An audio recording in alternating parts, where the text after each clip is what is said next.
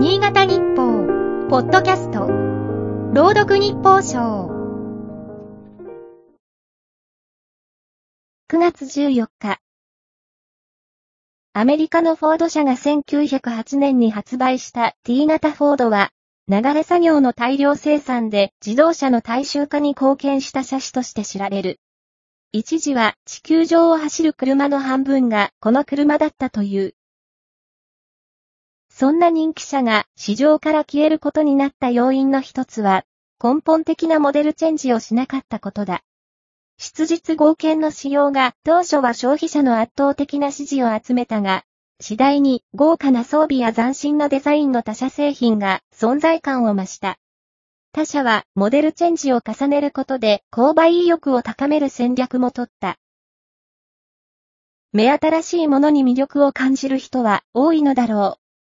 現代でも、モデルチェンジは自動車を含む多くの工業製品の重要な販売戦略になっている。正解も同様だろうか。内閣改造は、時の政権にとっていわばモデルチェンジと言える。もっとも、昨日の人事は自民党幹部にせよ、閣僚にせよ、主要な役職で留任が目立った。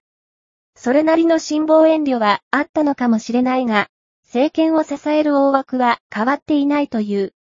車ならばフルモデルチェンジではなくマイナーチェンジといった程度のようだ。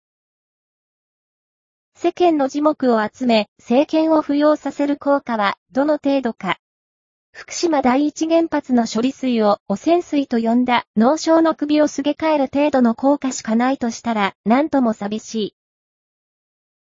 人事の際の決まり文句は適材適所だが、前内閣では不祥事などで閣僚の辞任が相次いだ。